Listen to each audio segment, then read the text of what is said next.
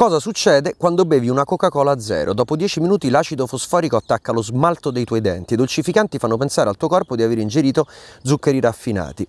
Dopo 20 minuti, come con la Coca-Cola normale, si può attivare l'insulina che manda il tuo corpo in modalità accumulo grassi ed è un pericolo per diabete, cardiopatie e pressione alta del sangue. Dopo 40 minuti il mix caffeina e aspartame produce un picco di dipendenza che è molto simile a quello della cocaina. Le citotossine poi sovrastimolano i tuoi neurotrasmettitori e stancano il tuo cervello.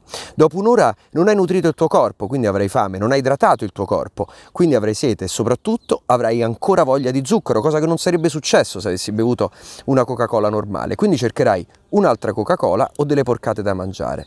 Beh, io sono pazzo della Coca Zero. Se lo sai anche tu, questo è un minuto per dirti di stare in campana.